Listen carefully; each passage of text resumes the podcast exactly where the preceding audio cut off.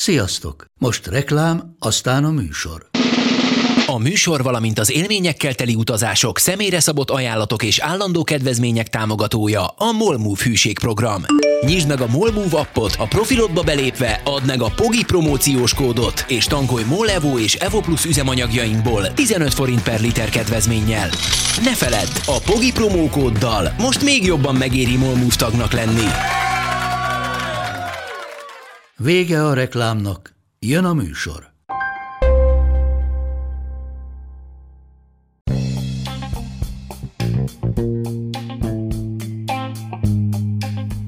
Ez itt a Pogi Podcast. Pogácsa Zoltán közgazdás, szociológus, politikai gazdaságtani podcastja a globális gazdaságról a klímaválság, az automatizáció, a digitális gazdaság, az egyenlőtlenségek és a posztdemokrácia korszakában. Magyar nyilvánosságban jó ideje követhető az Európai Uniós pénzek hosszú és bonyolult története, ám a közelmúltban, mint hogyha némi fordulat állt volna be ebben a soha véget nem érő történetben. Valamennyi pénzt megkaptunk az Uniótól, megy a vita, hogy ez sok vagy kevés, a kormány sikernek értékeli. Igazából bonyolult és sok minden ködös ezzel kapcsolatban, ezért úgy döntöttem, hogy Gyévai Zoltán barátommal, Európai Uniós újságíróval tisztázzuk, hogy mi is történt valójában. Egyrészt mennyi pénzt kaptunk, és ez hogyan aránylik ahhoz, hogy Magyarország teljes alokált uniós támogatása mennyi lenne ezekben az években. Tehát sok vagy kevés az a pénz, amit most megkaptunk. Miért kaptuk meg? Igaz-e az, hogy Magyarország kizsarolta ezeket a pénzeket az Ukrajnával kapcsolatos kérdésekben, vagy az-e az igazság, hogy Magyarország tulajdonképpen teljesítette a brüsszeli feltételeket, azaz, hogy úgy táncoltunk, ahogy fütyültek, ezért kaptuk-e meg a pénzeket, szóval mi itt az igazság? És hát még egy nagyon fontos kérdés van, mikor jönnek ezek a pénzek, mekkora löketet jelentenek a majd a magyar gazdaságnak, illetve mire lehet ezeket felhasználni. Szóval megpróbáljuk tisztába rakni az Európai Uniós pénzek jövetelének rendkívül ködös és összetett történetét Gyévai Zoltánnal, ez következik most.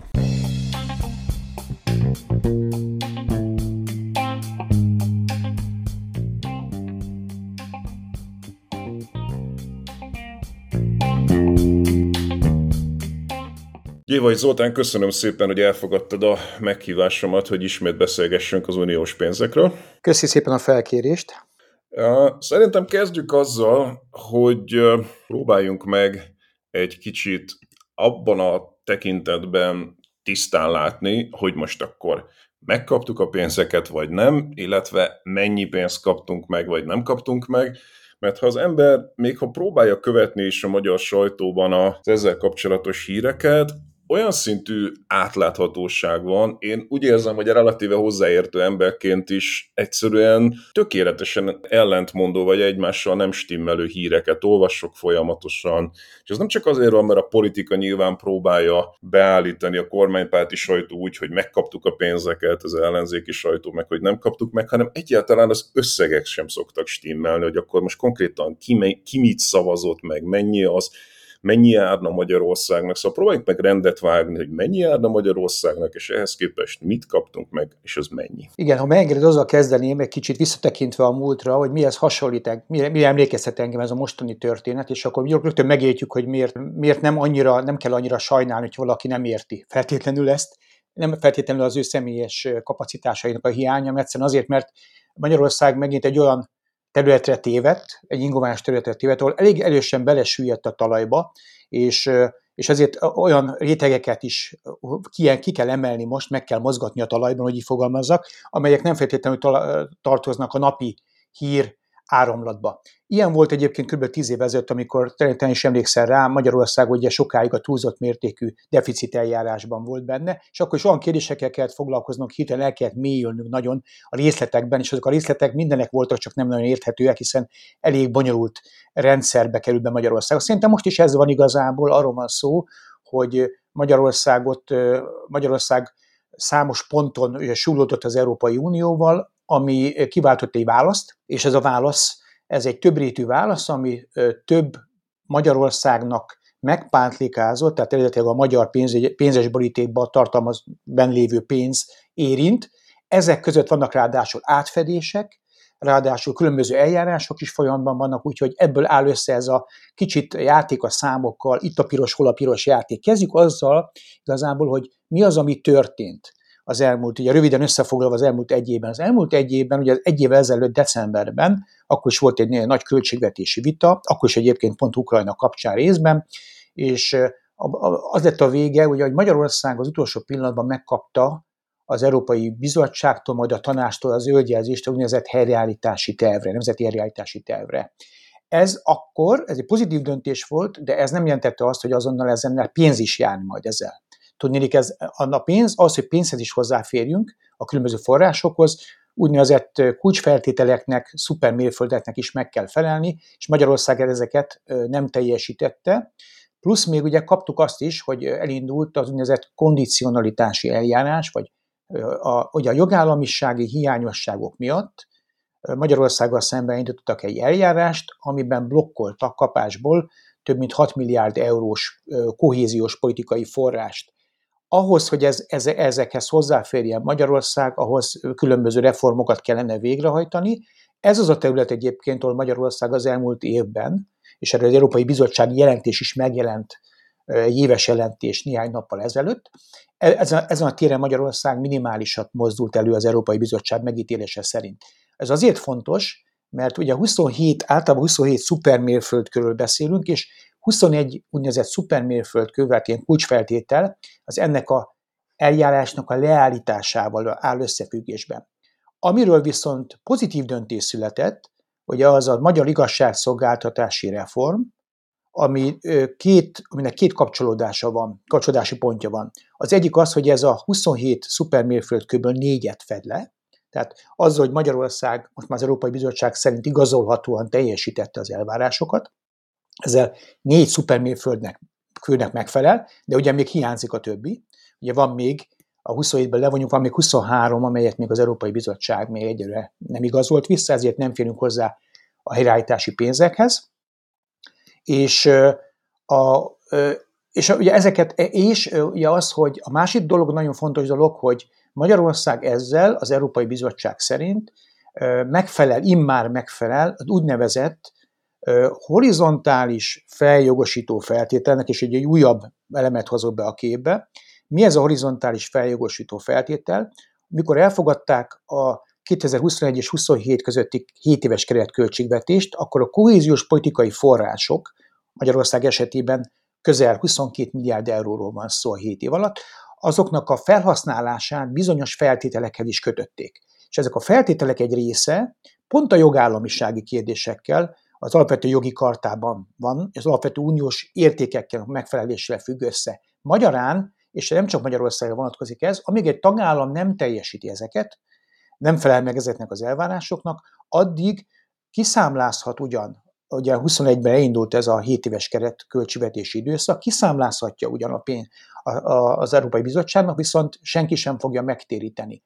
Ezt most az Európai Bizottság úgy látja, hogy az négy igazságszolgáltatási reformmal, amit Magyarország ugye egy nap, két nappal gyakorlatilag a Európai Uniós csúcs találkozó előtt letudott, a bizottság úgy gondolja, hogy most, most ebben a pillanatban Magyarország teljesíti ezeket a feltételeket, ezért részlegesen megnyithatja a pénzcsapokat. És akkor itt, itt érünk rá a számokra, az újabb ö, ugye mágiára, egy picit, mit jelent az, hogy részlegesen megnyithatja a pénzcsapokat? Igen, azért mondom, hogy részlegesen, mert ugye abból indultunk ki, hogy Magyarország számára 2021 és 27 között még ezt hozzá kell adnunk egyébként M plusz 3-as, ugye van egy M plusz 3-as szabály, hogy még három évvel később is fel lehet használni pénzeket, tehát egészen 30-ig körülbelül 21,7 milliárd euró kohéziós felzárkóztatási politikai forrás áll rendelkezésre.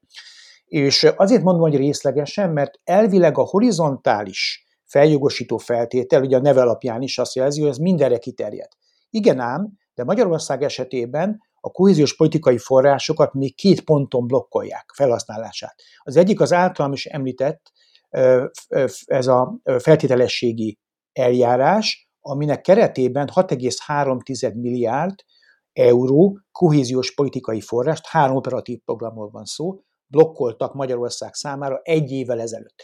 ezt tehát ezt a 21,7 milliárdból vissza kell vonnunk, le kell vonnunk így ezt a 6,3 milliárdot rögtön, ehhez nem férhetünk most sem hozzá, mert nem teljesültek még ennek a feltételei.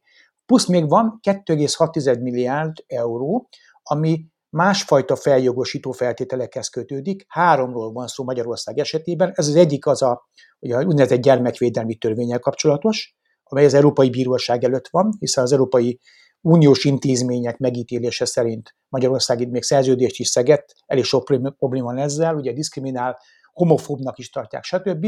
Plusz van még a tudományos életszabadsága, ugye, ahogy beleadkozik a kormány tudományos élet szabadságába, és a migráció terén is van olyan európai bírósági ítélet, amit Magyarország nem hajtott végre. Amíg ezeket a három kérdésben Magyarország nem enged, addig ezek a, ez a 2,6 milliárd euró is zár, zárva marad, zárolva marad. Ha ezt levonjuk a 21,7 milliárdból, akkor körülbelül érkezünk egy 13 milliárdos eurós összeghez.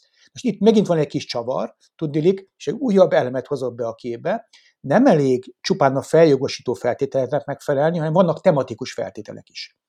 Jó, ha úgy tetszik, jól körbe zárták a tagállamokat egyébként. A tematikus feltétel az inkább szakmai feltételek teljesítését jelenti. Például arra gondolok, hogyha valaki közlekedési projektekre akar uniós pénzeket igénybe venni, akkor a releváns környezetvédelmi és közlekedési uniós szabályozásnak el kell fogadnia. Nem lehet például semmiféle eljárás ezekkel kapcsolatban Magyarországgal szemben.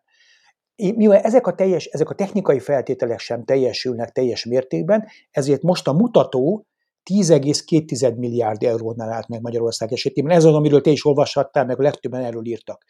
10,2 milliárd, hogyha mindent levonunk, ami pillanatnyilag zárolva van. Azt is hangsúlyozom, hogy ez egy pillanatfelvétel, mert visszatérünk arra, hogy részlegesről beszéltem, ez egy pillanatfelvétel, mert a tematikus feltételek teljesítése tudomásom szerint folyamatban van. Tehát ez akár fölmehet 13 milliárd euróra is hamarosan, viszont továbbra is ott van a többi, hogy ami zárólva lesz addig, amíg Magyarország nem teljesít. Ez az. Tehát azt jelenti igazából, hogy a 10,2 milliárd alatt mit értünk. És akkor itt van egy másik félreértés, amivel gyakran találkozom a magyar sajtóban, meg a nemzetközi sajtóban is, mert ők is írnak erről.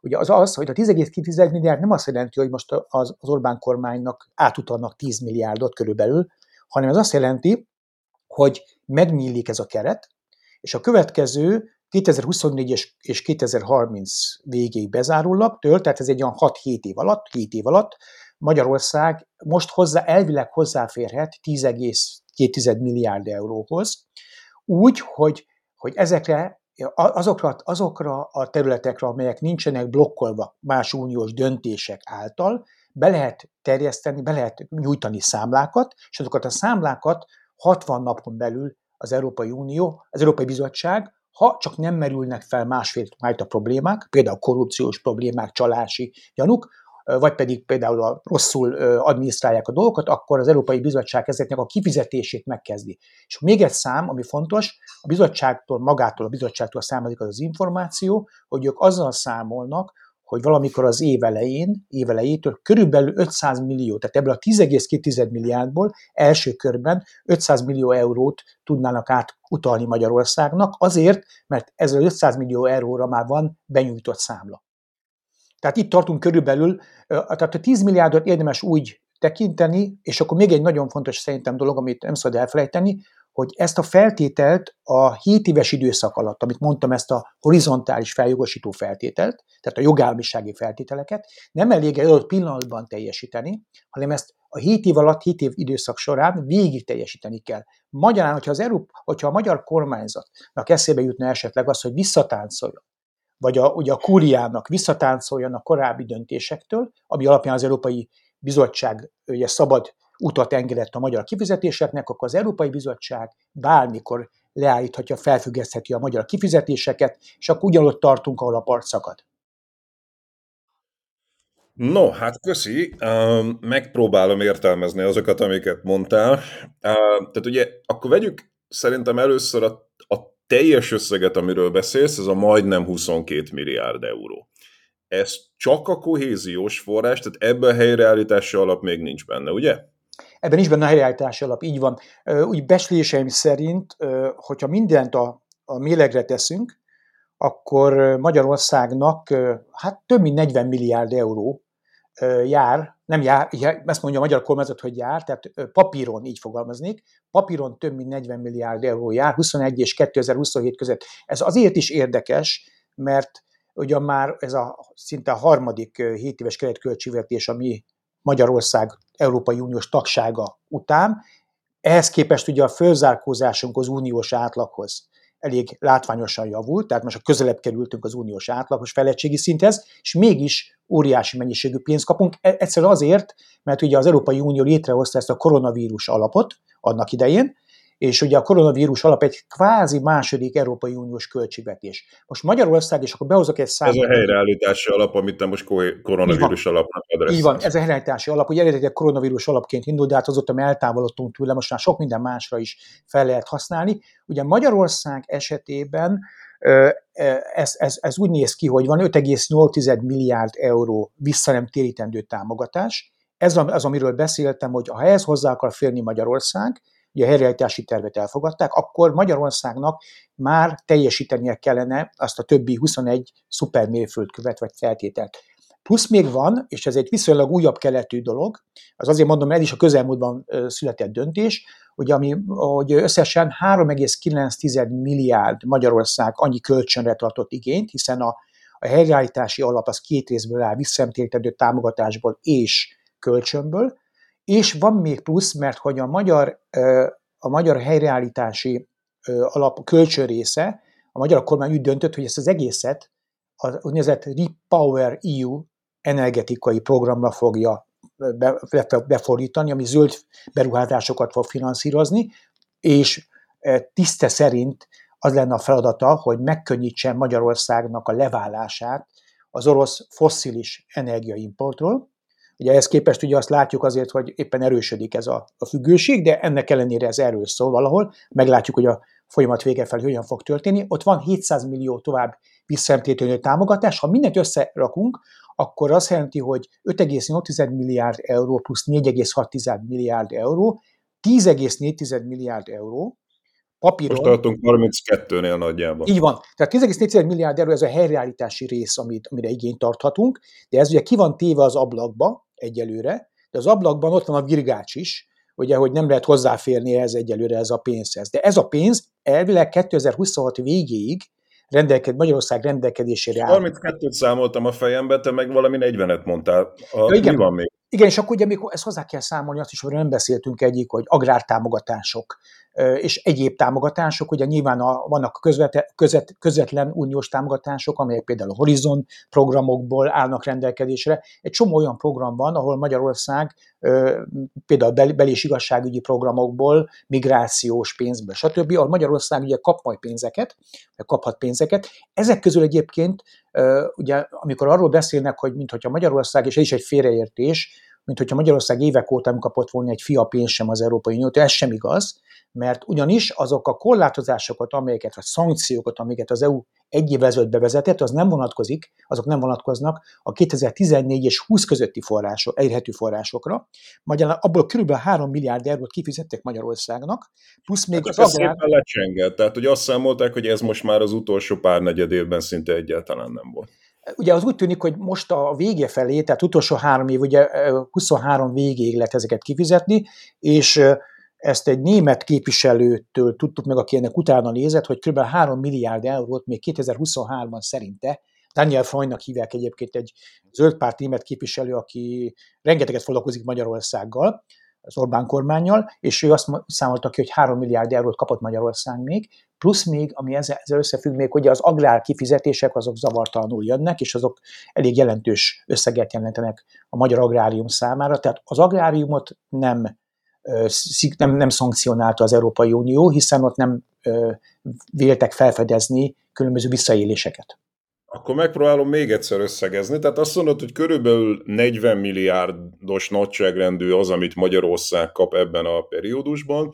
Ebből zavartalanul minden vitán kívül jönnek az agrárpénzek, belügyi együttműködéses pénzek, aminek a nagyságrendje olyan 8 milliárd környékén van, azt mondtad, hogy körülbelül egy ilyen 10 milliárd nagyságrendű helyreállítási alap, de az egyelőre nem jön, mert ott még nem teljesítünk.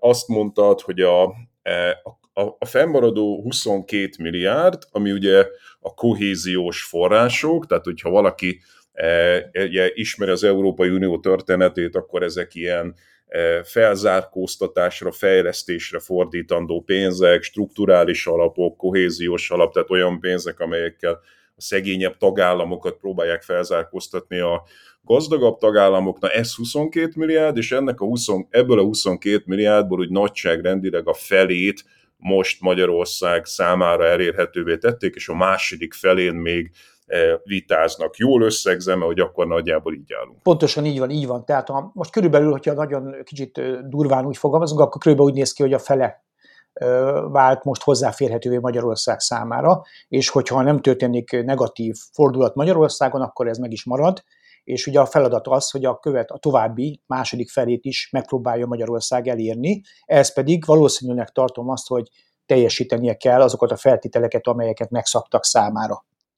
Na most akkor beszéljünk arról, hogy mit kell teljesíteni, és mit teljesítettünk már, mert a magyar közvéleményt az is nagyon foglalkoztatja, tehát hogy az szokott lenni a narratíva ezekben a cikkekben, hogy a magyar kormány nem hajlandó átláthatóságot teremteni a közpénzek felhasználása terén, és ezen belül is különösen az uniós pénzek felhasználása terén, mert hogy uh, számára ez nem, uh, tehát a, a, a kormány körüli holdudvar számára uh, nem kedvező az, hogyha itt egy átláthatóság van, az Unió pedig azt szeretné, hogy legyen ilyen átláthatóság. Mi az, amit ebből teljesítettünk? Tehát elmondható-e az, hogy akkor most Magyarország lényegesen közelebb került ahhoz, hogy ténylegesen mondjuk az igazságügyi rendszerünk jobban működjön, vagy átláthatóbb legyen, lesz Magyarországon innentől az uniós pénzek felhasználása.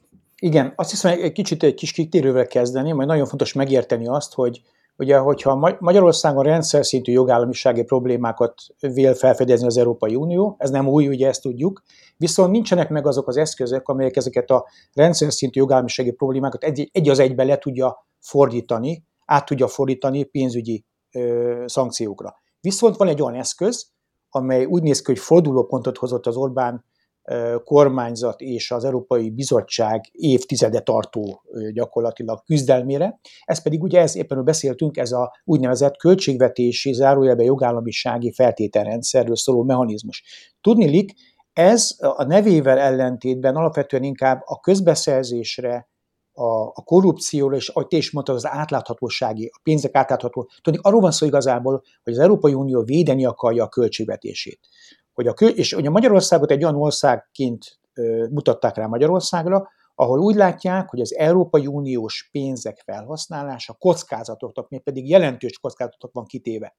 Itt, itt elsősorban egyébként a neurologikus pont a magyar közbeszerzési rendszere volt, arra rámutattak, hogy egy rengeteg egyszereplős, tehát rengeteg valószínűleg politikai döntés van mögötte, és ugye ez igazságszolgáltatás is ehhez kapcsolódik, hiszen nyilvánvaló, hogyha a főügyészség nem vizsgálja ki azokat a csalásos, csalásgyanús ügyeket, elutasítja ezeknek a kivizsgálását, vagy pedig kivizsgálja, de nem, nem lép ezek ügyében, ugye emlékszünk arra volt az Olaf, a csalás elleni hivatal több ilyenre rámutatott, akkor gyakorlatilag ez már az igazságszolgáltatást is érinti valahol. Viszont az igazságszolgáltatási rendszer, ez egy külön eljárásban tulajdonképpen vették górcső alá, és egy külön eljárásban, egy mondtam neked, ez a horizontális feljogosító feltétel, tehát az Európai bizottság, ha úgy tetszik, ügyesen játszott a különböző lapokkal, azt összerakták egy egységes rendszerbe, hogy megpróbálnak egy rendszer szintű választ adni a rendszer szintű magyar kihívásra.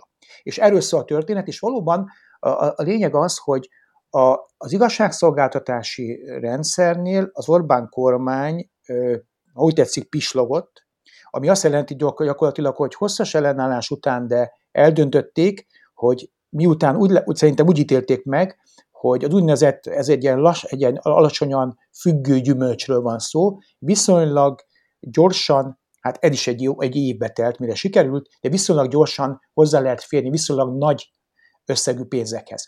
Ezért a bizottság, ha úgy tetszik, kivasalta belőlük ezeket a reformokat, sőt, még többet is egyébként, mert az, abban igaza van az Orbán kormánynak, hogy a bizottság menet közben is sokszor módosította a feltételeket, amikor rájöttek arra, hogy, hogy hol lehet őket át, át, átverni gyakorlatilag. Tehát ilyen volt, hogy például ugye az utolsó körben már csak két kérdés maradt, ugye ez egy például a Kuriának az ügyelosztási rendszere, a magyar kormányzat átvett gyakorlatilag egy az egyben egy a Didier Reinders kabinetjéből átküldött szöveget, ezt, át, ezt, ezt, ezt a törvényt elfogadták, törvénymódosítást, majd visszajött a bizottság, hogy ácsi, ácsi, még mindig nem elég ez nekünk, mert van itt egy kis kapu, azt így be szeretnénk zárni. Ez nagyon nem tetszett nekik Budapesten, de ennek ellenére végrehajtották, hiszen csak ez volt a feltétel annak, hogy utolsó métereket is megtegyék. Magyarán ez egy tanulási... Nem volt, bocsánat, hogy így random módon osszák el az ügyeket? Tehát lehetett olvasni arról, hogy ne e, valamilyen tervezett, ember által tervezett módon, hanem egy algoritmus randomizálja, hogy hogyan osszák ki az ügyeket. Így van, így van. Ugye amennyire ebbe beleláttam, az történt igazából, hogy a magyar rendszerben két egymástól függetlenül működő elektronikus rendszer van, és az egyikből át, gyakorlatilag lehetőség volt kézzel átpakolni az ügyeket. A magyarán nem volt garantálva az, vagy nincs garantálva az a mostani helyzetben, hogy akár valaki, ugye csak nevezzük annak a, azt, a, azt mondjuk azt a végrehajtót, egy Gizike nevű hölgyet, aki ezeket átpakolja, de hát lehet, hogy Gizike kezét fogja valaki, és nem véletlenül fognak bizonyos ügyek egy bizonyos bírónál landolni. Ezt akarta a bizottság gyakorlatilag minden szempontból százszerzékosan garanciákkal körbevenni, hogy ez nem fordulhat elő, és egy algoritmus alapján fogják emberi kéz beavatkozása nélkül, politikai befolyásolás nélkül ezeket az ügyeket elosztani. Most úgy néz ki, hogy ezt ezeket, Magyarország most elfogadta ezek szerint? Ezt elfogadta, igen, és ennek egy saláta törvénybe becsomagolva, de megtörtént a módosítás. Tudsz meg néhány ilyen példát mondani, hogy mi az, amit Magyarország ténylegesen elfogadott? Igen, igen, igen. igen. Tehát ugye a, a nagyon fontos volt, a legfontosabb az országos bírói tanácsnak a hatásköreinek a kiszélesítése. Emlékezzünk vissza, ugye, hogy az országos bírósági hivatalnak az elnöke gyakorlatilag egy szinte korlátlanul bedarálta az elmúlt évben, években, az elmúlt években ugye az országos bírói tanást, amely, tanácsot, amely ugye a független igazságszolgáltatás egy fontos szerve, és ugye még vannak arra utaló jelek, hogy ezt a kormányzat szeretné felszámolni ennek a függetlenségét. Ez egy alapvető fontosságú az egy, a négy reform közül egyik legfontosabb reform volt, a másik pedig az valóban fölmerült, hogy a kúriában maga az elnök kinevezésétől kezdve, hogy a mostani elnök kinevezését ugyan ezt nem fogják visszacsinálni, de például arról próbálnak gondoskodni, hogy a jövőben ne lehessen valaki bíró ítélet gyakorlat nélkül például kinevezni, és hát hogy a politikai befolyásolás is mentesüljön. Aztán voltak más például az is, ugye, hogy a magyar gyakorlat, a kúria lehetővé tette azt, hogy, hogy a, ne éljenek a magyar bírák azzal az alapvető jogukkal, ami minden Európai Uniós bírónak a, a joga, hogy előzetes vélemény hozatal szempontjából, vagy döntéshozatal szempontjából az Európai Bírósághoz forduljanak. Ugye ezt volt egy ilyen kuriai jegyzék, ami ezt meg is tiltotta igazából, vagy pedig szankcionálhatóvá tette. Ezt is el kellett törölni. Tehát egy csomó olyan dolog történt a rendszerben, ami az igazságszolgáltatás függetlenségének, megcsorbult függetlenségének a helyreállítására irányult. Néhány nap ezelőtt volt egy interjú Didier reinders és akkor megkérdeztem tőle, hogy ez azt jelenti, hogy önök, önöknek nem maradt semmi kételjük azzal kapcsolatban, hogy a magyar igazságszolgáltatás mostantól kezdve függetlenül működik. De a válasz nem volt egyértelmű, kitérő válasz volt. Tulajdonképpen a lényeg az igazából, hogy amit az eljárás megengedett, ami az eljárás keretei között lehetőség volt, ők úgy gondolják, hogy azt elvégezték, ők úgy gondolják, hogy tíz év alatt ilyen sokat nem tudtak elérni csak ezzel a, ezzel a pénz, ugye a pénz megvonás fenyegetésével, és el, elég sokat elértek ezzel. Tehát ez az igazságszolgáltatási része. Van ugye a másik része, amit te is kérdeztél, hogy még milyen kérdések. Ugye valóban az, a, az ügyek kezelésének az átláthatósága, a törvénykezésnek a módszere, módja, vagy például a vagyonnyilatkozatok rendszere, ami egy ilyen neuralgikus pontja ugye az Orbán ö, rendszer működésének is, ezek továbbra is nyitott kérdések, mindahogy az identitás bocsánat, bocs, nem identitás, elnézést, az integritás hatóság, ugye, ami egy független és korrupcióellenes független szervneként lett létrehozva, a, az, ennek a szervezetnek a hatáskörei sem teljesek még az Európai Bizottság megítélése szerint. Ugye arra azt ne felejtsük el, hogy amikor tavaly novemberben a magyar kormányzat ugye elvégzett pont a kondicionalitás feltételrendszer keretében elvégzett egy csomó, elintézett egy csomó reformot, ezeket benyújtották az Európai Bizottsághoz megvizsgálásra.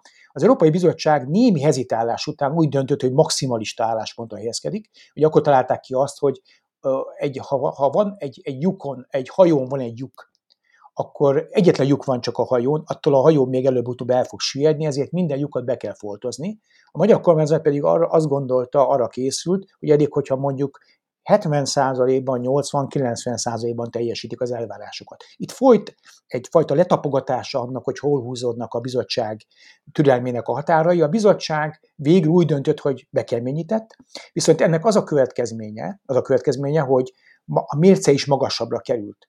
Magyarán, amikor a bizottság arról beszél, hogy nem teljesül minden feltétel, akkor ők úgy gondolják, hogy a magyar kormányzat az elmúlt egy évben erre a területre egyáltalán nem koncentrált, nem figyelt, bár elkezdődtek tárgyalások októberben, amikor megnyílt, úgy nézett, úgy hogy megnyílik egy ablak egyfajta politikai alkú előtt, ezek az, az ablak azonban bezárult, és ehelyett igazából egy részleges megállapodás sorozat lett, hogy amit említettem, ez a két pénz alap szabadul föl, legalább részlegesen. És Magyarország esetében tehát még ezek a kérdések nyitva vannak. Érdekes arra kitérni, hogy a magyar kormányzatnak az a narratívája, hogy ők, de hiszen ők minden feltételt teljesítettek, igazából nekik semmi tennivalójuk nincs már itt. Ez egy politikai kérdés, hogy az Európai Bizottság, Európai Parlament nyomásgyakorlása miatt nem hajlandó lépni. Ezt mondta Orbán Balázs néhány nappal ezelőtt az Európai Uniós csúcs találkozó második napján az őt körülvevő, főleg külföldi újságíróból álló seregnek, amikor kapott egy kérdést arra, hogy ha a magyar kormány ennyire magabiztos abban, hogy teljesíti a feltételeket, akkor miért nem notifikálta Tudnék a szabályzat szerint, az eljárás szerint, ha egy kormányzat úgy gondolja, hogy megfelel a feltételeknek, akkor ezt hivatalosan le kell jelentenie Brüsszelnek. Most ez a notifikáció nem történt meg az elmúlt egy évben, ami azt is jelezheti, hogy a kormányzat nagyon is tisztában volt azzal, hogy vannak még komoly rések ezen a falon, és ezeket nem érdemes ebben a formában így az elvégzett munkát lejelenteni, mert biztos elutasításban lesz része az Európai Bizottság részéről. Tehát amikor arra lesz majd érdemes figyelni, amikor egyszer majd a kormányzat úgy gondolja, hogy ezeket le fogja jelenteni. Az is se jelenti le egyébként, mert van egy megállapodás az Európai Bizottság és a kormányzat között, hogy a kormányzat előzetesen próbálja szondáztatni a bizottságot, hogy ez jó, nem jó, stb. Tehát ezt nagyon jól tudják. Más kérdés az, hogy természetesen mi a kommunikáció kifelé, az egy más kérdés, mindenki ugye igyekszik arcmentő módon távozni a kasszától. No, akkor köszi, ez nagyon sokat megmagyarázott, amit most elmondtál egy olyan kérdésem lenne, hogy ha ugye most az történt, hogy a sok-sok feltételnek egy részét teljesítette a magyar kormány, egy másik nagy részét még nem, mindig is úgy volt-e az, hogy ha egy részét teljesíted, akkor megkapod a pénzeket, tehát az se volt teljesen világos a magyar közvélemény előtt szerintem, hogy úgy van ez, hogy az összes feltételt teljesítened kell, és akkor születik egy nagy döntés az összes pénz megnyitásáról, hogy a folyamat eleje, eleje óta az volt-e a mondás, hogy ha bizonyos, ahogy te fogalmaztál eh, korábban, eh, alacsonyan függő gyümölcsöket teljesítgetsz, akkor viszonylag sok pénzhez hozzájuthatsz már közben, már a tárgyalások közben. Szóval ez egy, ez egy, ez egy kompromisszum volt, ami közbe született, vagy a legelejétől világos volt a magyar kormánynak, hogy nem kell mindent egyszerre teljesítenie? Igen, én azt hiszem, azt hiszem a lényeg az, hogy egy ismeretlen területet tévedt az Európai Unió, és Magyarország is egyébként ezzel az egész eljárásrenddel, ez az egész problematikával, mert ilyen korábban még nem fordult elő. Márpedig amire nincs precedens az Európai Unió történetében, azt ugye ki kell találni, és az sokszor a gyakorlat szüli hogy gyakorlat hogyan alakítja ki. Ezért, amikor elindultunk ezen az úton, akkor szerintem az Európai Bizottság számára sem volt teljesen világos, hogy pontosan milyen elvárásokat és milyen mélységű elvárásokat támaszol a magyar kormányal szemben.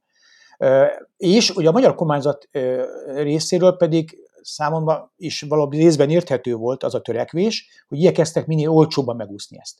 A két törekvés, ameddig találkozik, addig nincsen gond.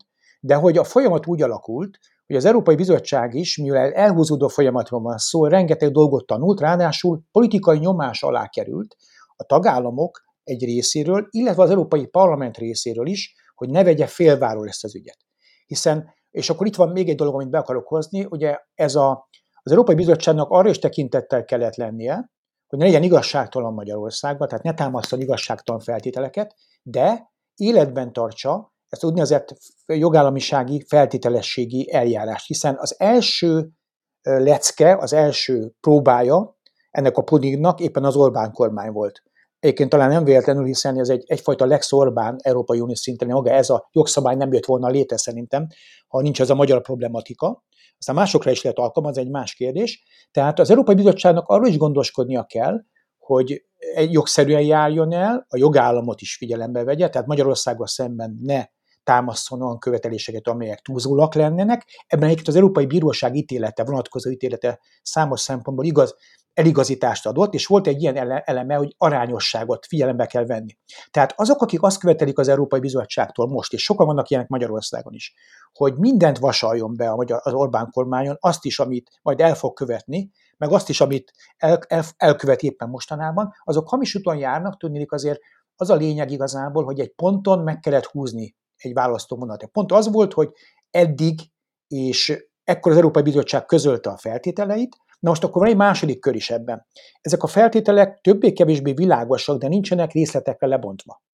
Ugye, és itt, pont itt, itt köszön vissza az egész Erasmus problematika, a, a, a közérdekű vagyonkezelő alapítványok ügye, mert hogy az Európai Bizottság megállapította erről, és ez egyik része annak a 27, vagy a 20, a 27-ből 21 mérföld, szupermérföldkőnek is része. Ezek még a nem teljesítettek közé tartozik. Nem teljesítettek közé tartozik, ugye ez is rész, egy, ez egy szupermérföldkő gyakorlatilag, hogy meg kell szüntetni a politikai összeférhetetlenséget. Ugye, mert hogy ez nyilvánvaló volt, hogy összeférhetetlen helyzet született, kormánytagok kerülnek bele a kuratóriumokba, ők döntenek a pénzekről, aztán ugyanaz, ők fogják kezelni is a pénzeket. Ugye ez, ez számos sebből vérzett, ezt a magyar kormányzat is valahol kénytelen volt elfogadni, de ugye a bizottság közben jött rá arra, igazából menet közben, hogy azért amennyire lehet, ne, ér, ne, ne, ne érjük be látszat intézkedésekkel. Tehát a látszatintézkedések, amelyek egyébként ugyanazt a rendszert föntartják, csak a személyeket cserélik ki, nyilvánvalóan, azok nem fognak működni. Miközben a bizottság azért elismerte azt is, hogy Magyarországon oly mértékig az informális hatalom úgy működik, úgy kiépült, hogyha le is cserélem mondjuk ezt a fideszes polgármestert, vagy a fideszes minisztert, államtitkát kiveszem a kuratóriumokból, ugye ők már le is mondtak, attól még bárki találhatnak oda, most nem Kaja Ibrahimról beszélek, vagy Josip Tultról, de bárki találhatnak oda, aki egyébként ugyanazt végre fogja hajtani, és ugyanúgy meg fogja csinálni. De a bizottság ezt is látta, ezt is érzékelte, és nem lépett föl szerintem ezért maximalista követelésekkel, mert egy olyan dzsungelbe tévedt volna bele, amiben nem tudott volna kijönni. De ez már a magyar kormány számára egy túl tág értelmezés volt. Azt azért látni kell, hogy a bizottságnak mindig van diszkrecionális joga. A diszkrecionális jog azt jelenti, hogy egy adott jogszabályt ami nincs lebontva teljesen intézkedésekre. Valljuk be őszintén egyébként, hogy a úgynevezett hetedik cikk szerinti eljárás, ugye, amiről rengeteget beszéltünk az elmúlt években, ott sincs lebontva részletes lépésekre, hogy mit kell tenni, egyszerűen azért, mert úgy gondolták, hogy sose kell majd alkalmazni. Hát Magyarországgal szemben, meg Lengyelországgal szemben alkalmazni kellett azt is. Ilyen értelemben egyébként érdekes Magyarország szerepe, mint amely új mechanizmusok kialakulásának létrejöttének, és ilyen szempontból az integráció mélyítésének az egyik katalizátor lett az Európai Unióban, ha legalábbis a jogállamisági elemeket nézzük. Szóval az a, az a lényeg, hogy hogy itt azért nehéz, nehéz, úgy mondom, nehéz igazságot tenni, de ha megnézzük azt, az Európai Bizottság ezt tavaly decemberben nagyon világosan ezeket a pontokat felsorolta, egyébként 21 szupermérföld körül beszélünk, de alapvetően 17 feltételt kellene teljesíteni, konkrét feltételt, ezeket felsorolták. De ezek a felsorolásokban benne van az, hogy a, vég, a végeredmény, a kívánatos végeredmény van bent, az, hogy hogy jutnak el a végeredményhez, milyen lépésen keresztül, már nincsenek leírva. És ez az, amit egyébként a magyar kormány és a bizottság elvileg letárgyalt egymás között. De ez már a technikai, szakértői szinten zajlik. De nyilván erről a magyar közvélemény, mind ahogy egyébként egy újságíró is bizonyos szempontból nem kap teljes betekintést abba, hogy mit boltoltak le egymás között.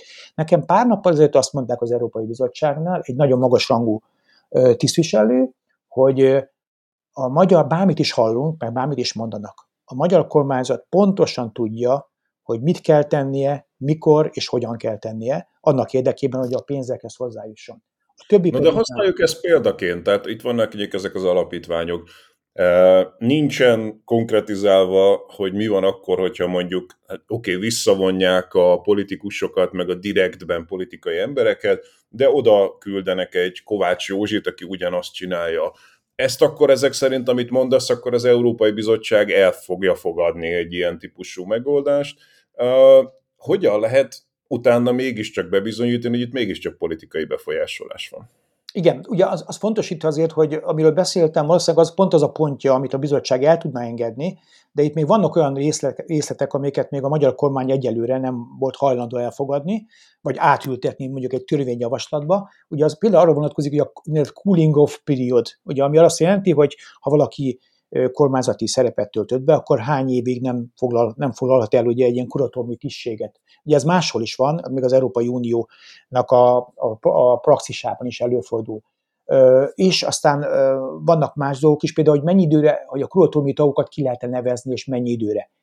Magyarország azt mondja, hogy kétszer hat évre, a bizottság kétszer négy évre. Ezek elhanyagolható dolognak tűnnek, de például az is, hogy az is érdekes elem, amiről nincs megállapodás, hogy a magyar kormányzat ki szeretné venni, ugye 34 olyan intézmény van, ami ilyen ebben a modellváltás, modellváltó intézmény van. Ebből 21 az egyetem, de van 13 olyan intézmény, ami nem egyetem egyébként. És a magyar kormányzat úgy gondolja, hogy mi ezek, ezek, az, ezek a intézmények nem kapnak uniós forrásokat, ezért a részükre nem releváns az Európai Uniós költségvetés megvédő mechanizmusnak az átvétele. A bizottság azt mondja, hogy ácsi, ácsi, lehet, hogy most nem kapnak pénzt, de mi a garantálja azt, hogy jövőben nem fognak pénzt kapni? Például a Magyar Terrorháza, amelyik egy ilyen szervezet, lehet, hogy a jövőben esetleg Európai Uniós pénzt akar azért, hogy a hogy, a, hogy valamilyen kiállítást rendezzen, vagy bármi mást, ami ezzel összefut, vagy modernizálni akarja az épületet, korszerűsíteni. Szóval egy csomó dolog van, az Európai Bizottság, ezeken a dolgokon fönnakadtak a tárgyalások, ezek voltak azok a kérdések, aminek végsősorban azt eredményezik, hogy ahogy a modellváltó egyetemekben a diákoknak az Erasmus programba való belépése veszélybe kerülhet, még nem tartunk ott, de veszélybe kerülhet hamarosan a jövő évben. Ugye ezek, ezek én úgy gondolom, ezek a, ezek a ezek nagyon gyorsan megoldható kérdések lennének, hogy nem oldották meg eddig, az azzal is összefüggött, hogy a kormányzatban nem volt valószínűleg a politikai akarat, és közben úgy, úgy döntöttek, hogy ezt még a többi kérdéssel együtt majd hagyják megoldani, illetve a kormány, nyilván folyik itt is egy taktikázás, folyamatos taktikázás az Orbán kormány részéről is. Úgy gondolják, hogy ahogy múlik az idő, akkor az Európai Bizottságban meg fog esetleg puhulni ebben a kérdésben, hiszen azért rossz árnyékot fog vetíteni az Európai Bizottságra az, hogy amit egyébként otthon is lehet hallani, ezt a narratívát, hogy végsősorban azért nem jutnak a magyar diákok Erasmus programhoz, mert az Európai Bizottság ilyen konokul ellenáll. Ugye ez csak propaganda kérdése, hogy kire fogjuk rá Világos. a revolvert. Világos. Azokban a kérdésekben, amiket még említettél, hogy mik, mik még itt a vitatott ügyek, ott van néhány olyan, mint például ugye említetted ezt a gyerekvédelmi, meleg, pedofil ügyet, amit össze van kapcsolva, pedig nem kéne. Aztán ugye említetted a migrációs eh, menekült kérdést, ami szintén, tehát ezek olyan ügyek, eh, és ezt kérdezem, ahol a magyar kormány eh, egy teljesen egyértelmű döntéssel szemben találja magát. Ki van mondva, hogy ezekben a magyar kormány szembe ment az uniós joggal, vagy ezek olyan ügyek, ahol még folyik valami fajta eljárás, aminek a végén majd kimondatik az, hogy ezt a törvényt mondjuk a magyar kormánynak vissza kéne vonnia. Igen, azt hiszem a három, ugye három kérdésről beszéltünk, és a három mindegyik másfajta stádiumban van ilyen szempontból. Az egyiknél van egy európai bírósági ítélet, ugye azt jelenti gyakorlatilag, hogy vita el lett döntve, hogy az a magyar menekültügyi szabályozás, hogy a magyar menekültügyi szabályozás ellentétes az Európai Uniós joggal, és ugye azt a román kormány egy ideje nem olyan volt hajlandó végrehajtani, viszont az Európai Bizottság már kérte pénzbüntetés kiszabását, pénzbírság kiszabását Magyarországgal szemben. Ez az Európai Bíróság előtt van, és ebből döntés lesz majd valamikor tavasszal. Tehát uh, itt pénzbírsággal lehet számítani. Az egyik Igen. része. Tehát amikor, ha ez megtörténik, és az Orbán kormány úgy gondolja, hogy azért inkább nem uh, akarja az adófizetők pénzét bírságokra, bírságokra pazarolni, akkor lehet, hogy végrehajtja majd ezt a, uh, ezt a döntést. A, a másik pedig az, ami egyébként még akár eszkalálható is később.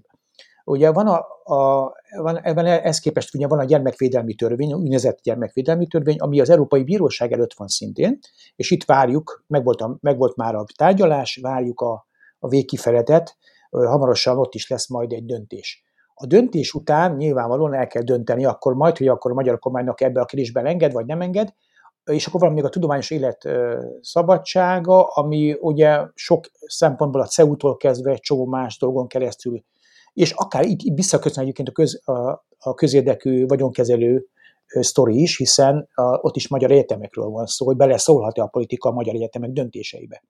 Tehát ez a kérés ott is jelentkezik, ott nem indult külön eljárás, ott csak egyszerűen az Európai Bizottság azt mondja, hogy itt garanciák kellenek, ezt meg kell oldani valahogy.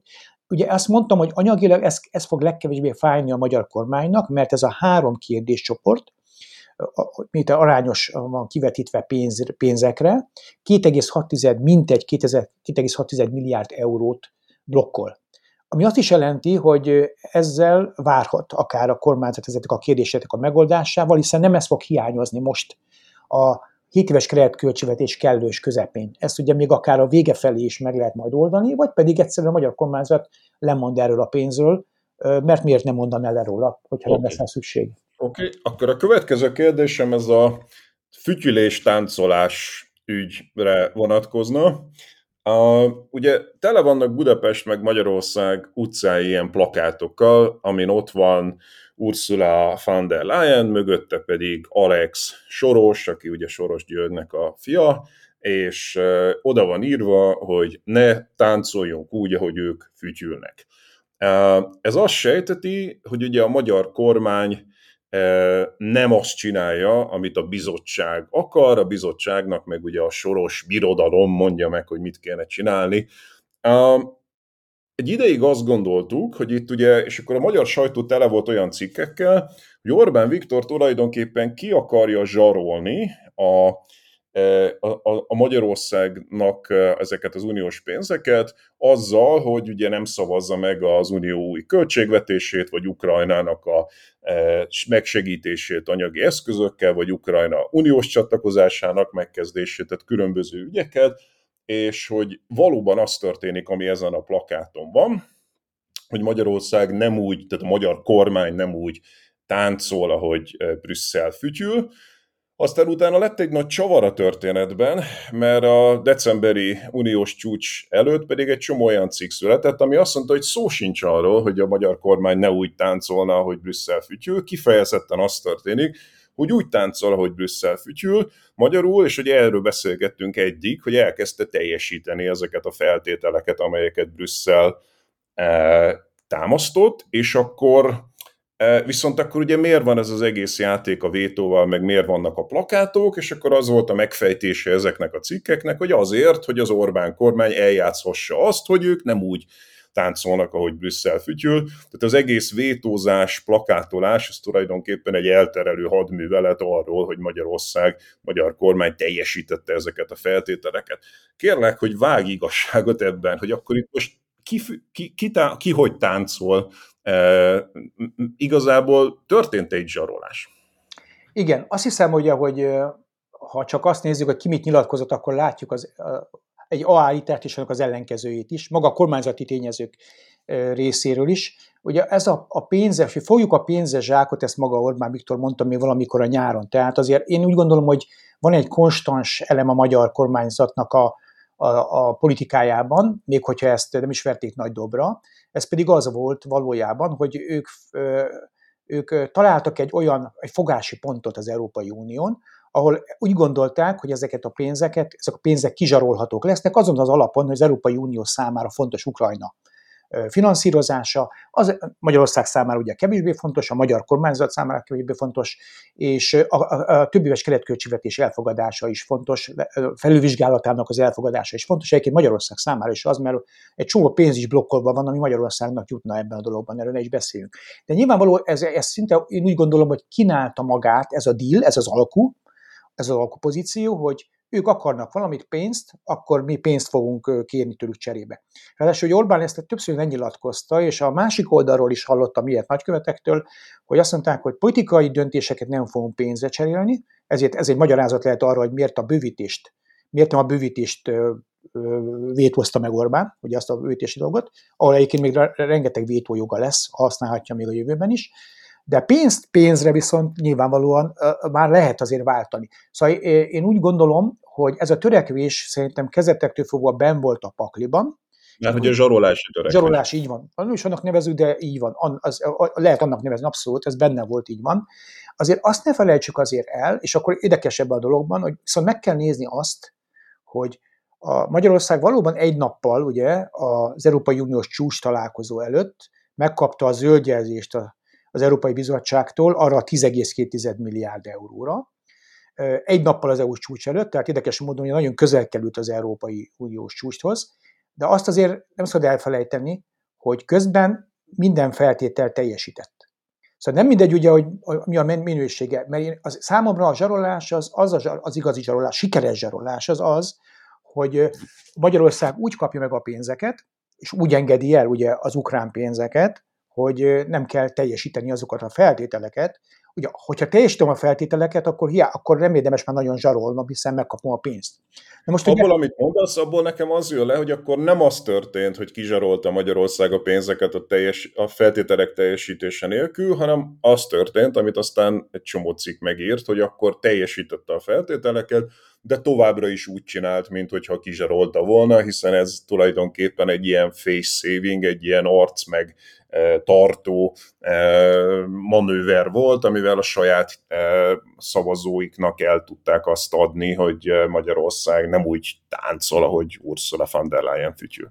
Igen, azt hiszem, hogy nagyon néz látni, hogy a, a, a, a kremlinológiához szoktam hasonlítani a dolgot, de karmellotológiának is nevezhetnénk, Tulajdonképpen nehéz belát, mi történik ott, ugye ott a színfalak mögött, és mit találnak ki, de ez, amit most mondtál, ez az olvasat, ez egy létező olvasat, nekem egy kicsit azért úgy, hagyd ma is mondjam, lehet, hogy fontos, de azért, az, azért ugye ezt is azért próbáljuk meg azért megkérdőjelezni annyi értelemben, hogy tényleg, tényleg annyira szüksége volt a Orbán kormánynak a hazai közvélemény előtt, hogy ezt így elrejtse gyakorlatilag azt, hogy, hogy ők úgy táncolnak végső soron, ahogy a bizottság fütyül, legalábbis ebbe a négy kérdésben. Hát Zoli, hogyha éveken keresztül vitában állsz a kormányjal, vagy a bizottsággal, folyamatosan inzisztálsz, hogy, hogy unfair feltételeket támasztanak, csak Magyarországgal, senki más nem bántanak, közben megváltoztatják a kéréseiket. Tehát, hogyha folyamatosan azt kommunikálod éveken keresztül, hogy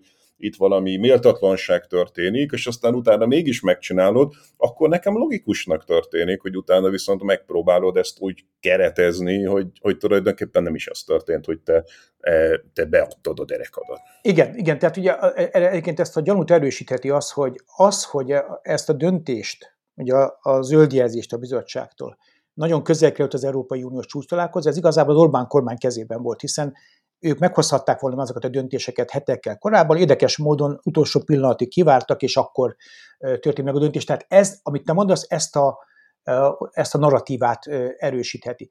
Van egy másik olvasata is azonban, csak azért, hogy a teljes képet próbáljuk kivetíteni, mert azért ugye vannak más, más, más olvasata is, lehetősége is ennek. Az egyik az az a mélyen ülő bizalmatlanság, ami zsigeri bizalmatlanság, ami fönnáll a kettő fél között. Tehát én tudom, hogy Orbánék egyszerűen nem bíznak a bizottságban, mert ugye úgy gondolják, hogy a, ha megoldanak egy feladatot, akkor a bizottság kettő újjal jelentkezik. Tehát ö, valahol logikusnak tűnhetett az is esetleg, hogy még, most ne felejtsük el, amikor először elkezdett beszélni Orbán arról, hogy meg fogja vétózni azt a két fő kérdést, bővítést, a másikat pedig az ukrán pénzeket és a, az MFF-et, ugye az még novemberben volt, majd december elején megis, megismételt ezt. Akkor még nem lehetett azért biztos abban, hogy az Európai Bizottságtól megkapja a zöldjelzést. Tehát azért azt is látni kell, hogy ez egy folyamatosan épülő, ha volt alkú, nem állítom azt, hogy volt alkú, de van egy olvasata, számomra egy-két megfigyelővel beszéltem, mondjuk így elemzővel, akik úgy gondolják, hogy nem ördögtől való, hogy valami fajta alkú lehetett volna. Miért? A bizottságnak sem feltétlenül állt, a bizottságnak sem feltétlenül rossz egy alkú. Ha persze nem verik nagy dobra. Miért? A bizottság számára nagyon fontos volt, hogy az ukrán pénzek menjenek, vagy az ukrán bővítés menjen előre. És ezért hajlandó lett volna áldozni. De úgy áldozni ráadásul, hogy a magyar kormány teljesít mindent, a bizottság, én szerintem von der Leyen helyében én még nagyon jól is aludnék ezek után. Ugye, az érdekes. Ugye most csak nem akarom ezzel az összesküvés elméleteknek a, a híveitnek a vényt erősíteni, de azért, azért én nem lennék teljesen meglepődve, hogyha valami fajta, valami fajta közös pályafelrajzolás működött. Egyébként még az összeesküvés elméletet is kiadhatjuk a dologból, és akkor visszatérhetünk arra, hogy vajon Orbán jól, hogy, hogy jól taktikázott-e a csúcson. Mert ugye van ennek egy egyszerűsített olvasata is. Úgy ment neki a csúcs találkozónak már hetekkel korábban, hogy két vétót kívánt emelni, ugye két vétót hirdetett meg, ha úgy tetszik. Ha én az ő fejével gondol, próbálok gondolkozni, ami nem könnyű természetesen, akkor azt mondanám, hogy hát az egyik vétót lehet, hogy majd le, lenyomják a torkomon, a másikat viszont megkapom, és akkor ez egy kicsit egészen más a helyzet mindjárt. És lehet, hogy ő úgy gondolkozott, hangsúlyozom, lehet, hogy úgy gondolkozott, hogy a kettőből az egyik megmarad. Sokan, így, sokan gondolták ezt, csak sokan abban tévedtek, hogy azt gondolták... Hogy a kettő közül az egyik az ugye az ukrán bővítés megkezdése, a második pedig a költségvetés módosítás. Így van, költségvetés módosítás. Sokan úgy gondolták, hogy az a bővítési folyamatnak az elgácsolása lesz, hiszen egy stratégiai kérdés, és azzal fog nagyobbat rúgni az ukránokon. Miközben ugye tudta mindenki, hogy a finanszírozási oldalról van pótmegoldás. Hiszen tudjuk, hogy akár az EU 26-ok, 26 Orbánnak a kihagyásával is meg tudják oldani ezt. Ráadásul egyébként, és akkor itt visszatérünk arra, a magyar kormányzat föl is ajánlotta ezt a lehetőséget, hiszen már jókora, idejekorán megmondták, hogy oldjátok ezt meg, a hivatalos keret, a költségvetési kereteken kívül, Magyarország ebben nem kíván részt venni, ha ti EU 26 akarjátok, oldjátok meg, minket ez nem zavar, mi nem veszünk részt ennek a finanszírozásában. Viszont visszatérve arra a csúcsnak a, az érdekes, mondjuk így a, a, a forgatókönyvére, ugye mindenki a Orbáni kivonulást, vagy kimenést, bárminek nevezzük, ugye, kávézást állította a központba. Közben ugye történt ott egy vétó is. És ez azért érdekes, mert ez a vétó, ez az első igazi Orbáni vétó, ami egy Európai Uniós ilyen fontosságú döntést megvétóz. És szerintem ugye az, az első lépés az... Melyik az, vétóról beszélsz konkrétan? A, ugye az, hogy megvétózta gyakorlatilag a, a többéves keretköltségvetésnek a elfogadását, a felülvizsgálatnak az elfogadását, uh-huh. és azon belül az ukrán finanszírozási csomagot. Ez azért azért érdekes, mert ugye mindenki a színes oldalára figyelt, ami tényleg látványos volt, meg jó, meg, meg érdekes volt nyilvánvalóan ilyen szempontból, mert sosem fordult még elő az Európai Unió praxisában, és sokan Orbán vereségéről beszéltek ezzel, amiben nyilván van valami, de Orbán akkor fölemelte a tétet, fölemelte, gyakorlatilag felvitte a magyar pénzügyeket, és itt a kondicionalitásról beszélünk, amiről elkezdtünk beszélni ugye a beszélgetésünk elején, hogy ott még van egy 21 megoldatlan szupermérföldkő.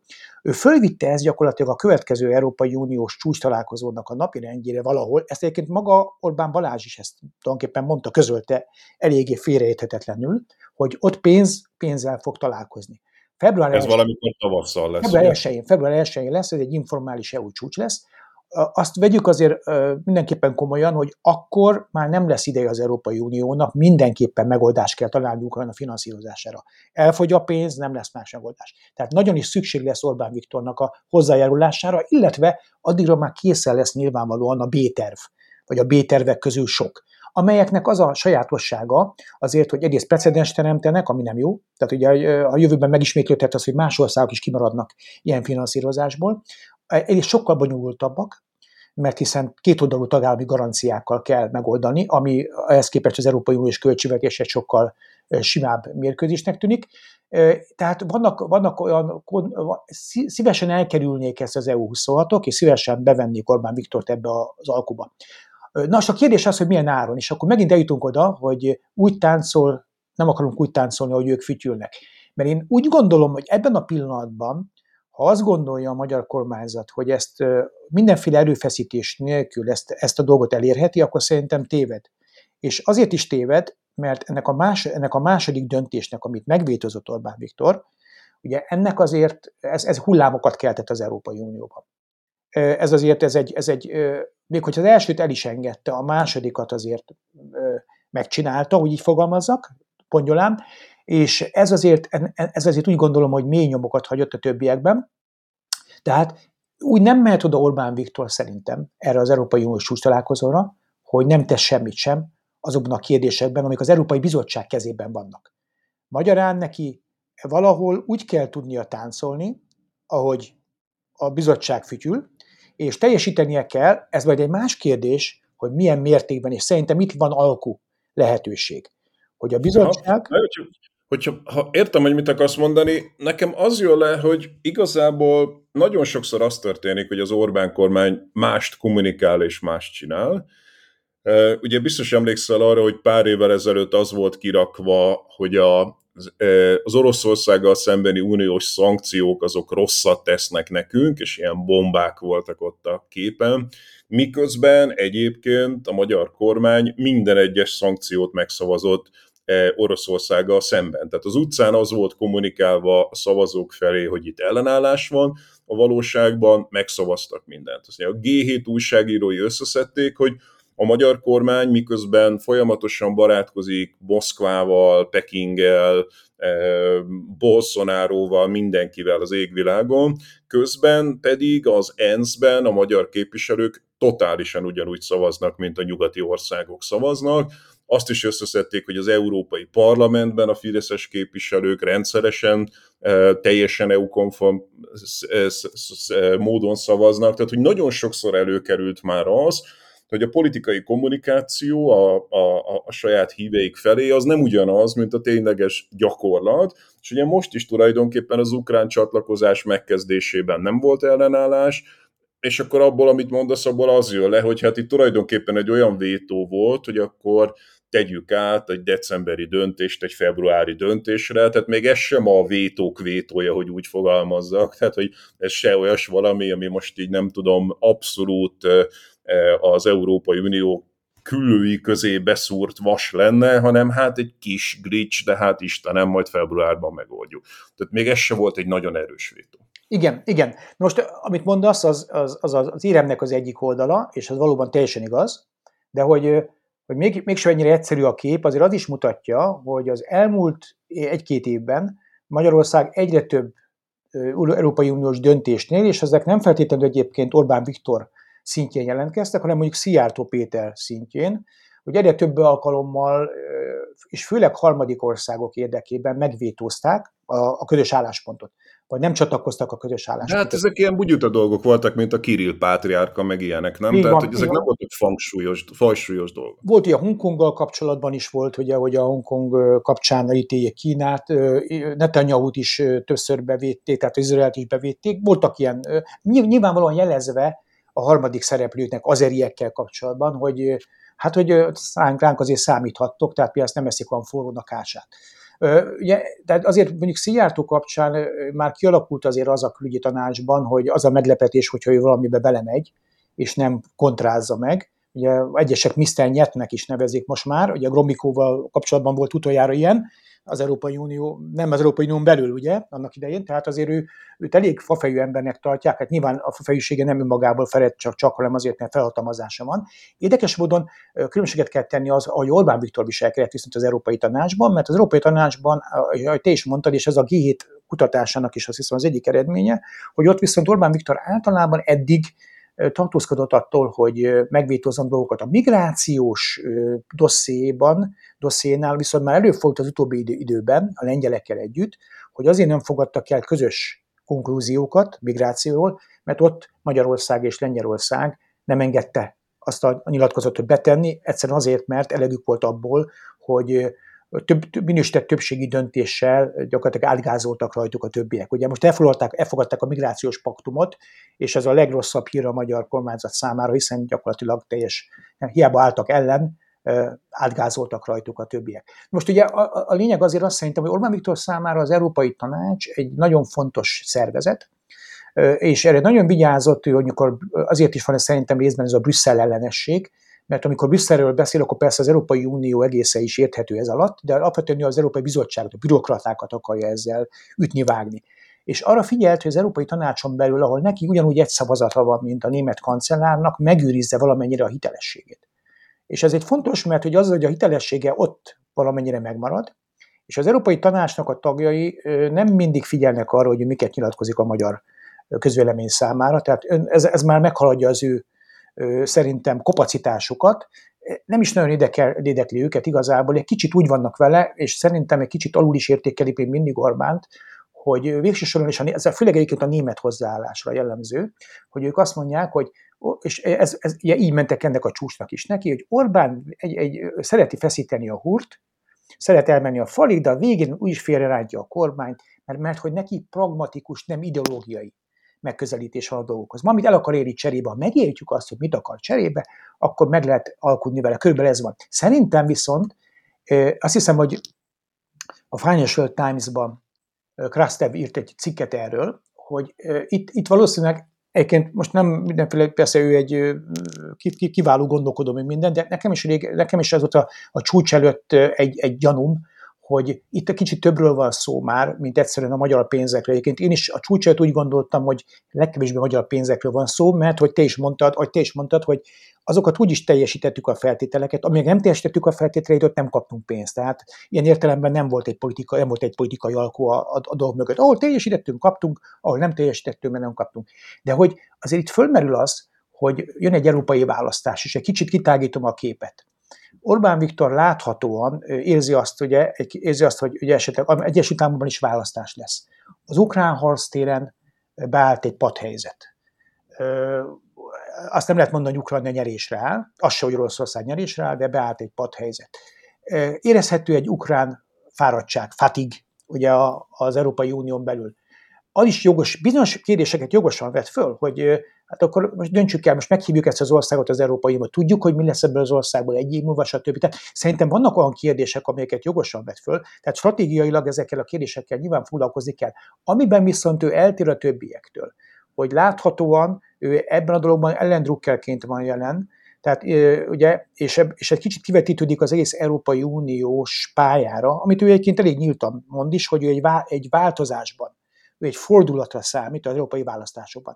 És ezt a fordulatot úgy tudja elősegíteni a maga eszközeivel részben, ha bizonytalanná elbizonytalanítja az európai kormányokat, az európai választókat abban a választásban, és egy nagy választás volt, egy stratégiai választás, hogy nekünk Ukrajna mellett a helyünk és nem pedig egy semleges. Ez nagyon érdekes kérdés, mert az, hogy az Ukran, Ukrajnát fölveszik -e az Európai Unióba, ez még fényévekre van innen. Tehát én tök értem azt, hogy itt most nem volt nagy tétje annak, hogy magyar, a magyar kormány nem vétózott, mert ez egy barami hosszú folyamatnak a legeleje. Olyan országok voltak már EU e e, tagjelölti státuszban, mint Törökország, aki onnan kiesett később, aztán évezredek óta ott vannak az ilyen Albániák, Szerbiák, Montenegrók. Nem kell komolyan venni különösebben, hogyha valaki tagjelölt, mert ez még önmagában nem egy nagy dolog, e, szemben a költségvetéssel, ami egy nagyon fontos dolog de igazából nekem az sokkal izgalmasabb, hogy miben számíthat és kire Orbán Viktor a tanácsban, mert ugye Lengyelországban kormányváltás volt, tehát ott elveszítette a híveit, ugye Melónira számíthatott volna még Olaszországban, de Melóniról kiderült, hogy nagyon kritikus Putyinnal és az invázióval szemben. Ugye időközben bejött a képbe Gert Wilders Hollandiában, ahol lehet, hogy rá sok szempontból számíthat, de pont azt gondolom, hogy Ukrajna-Oroszország ügyében Wilders sem lesz Ukrajna ellenes és Putyin párti, tehát nagy valószínűség elő, igazából Wilders se számíthat ebben a játékban, tehát igazából nem nagyon erősödtek, hogy nettóban, hogyha mindent megnézzünk, gyakorlatilag még talán kicsit gyengültek is a pozíciói. De ezt meglátjuk. Hm? Egy olyan utolsó kérdésem lenne még, hogy és akkor próbáljuk meg konkretizálni, ha, akkor milyen pénzek jönnek Magyarországra, és mikor, mert ugye azt mondtuk, hogy itt van ez a 40 milliárd körüli, ugye azt mondtad, hogy a, az agrárpénzek úgyis jöttek folyamatosan, és jönnek ki, és a belügyi pénzek jöttek és jönnek, most akkor ugye ez a, a, a helyreállítási alap az egyelőre semennyi, és akkor ugye ennek a kohéziós 22 milliárdnak a nagyságrendileg a felét kaphatjuk, de ez is a következő 7 plusz 3 évre elosztva, és ez is teljesítmény arányosan, tehát mint hogyha valami olyasmit mondtál volna, hogy talán itt tavasszal megjelenik egy ilyen fél milliárd körüli összeg a kifizetésekben, és utána, tehát hogy igazából azt nem lehet mondani, eh, ha egy kicsit közgazdás szemmel nézzük a dolgot, hogy a 2024-es